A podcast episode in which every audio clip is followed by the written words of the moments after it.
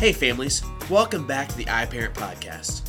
We're so grateful that we get to journey together as we disciple our kids both in your home and at church. Well, it's the beginning of July, and that means a couple of things. One, you've probably seen some pretty awesome fireworks over the last couple days. And two, we're starting a new element in Kids Worship three forty-five. This entire month, we're going to be looking at this word, grace. We're going to be talking about how grace means this, undeserved favor. And today's big idea was the grace of God is amazing. You see, kids, the grace of God is His undeserved favor given to us, and we can't do anything for it.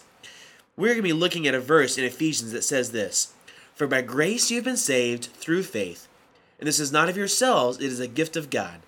And it's not by anything we can do, so that none of us can boast." You know, family, sometimes we get together and we do really cool things, and we get to boast about how we have done something. But grace and salvation and the work of the Holy Spirit in our lives is nothing we can ever take credit for. Would you take a moment this week and unpack how amazing the grace of God is? That no matter what sins are in our lives, no matter what we've done, no matter what we've said, no matter what we've thought, or maybe even the things we haven't done that haven't pleased God, all those things can be forgiven, and every moment that that happens, God is showing us grace because He loves us and He wants to prove to us that we are so special to Him.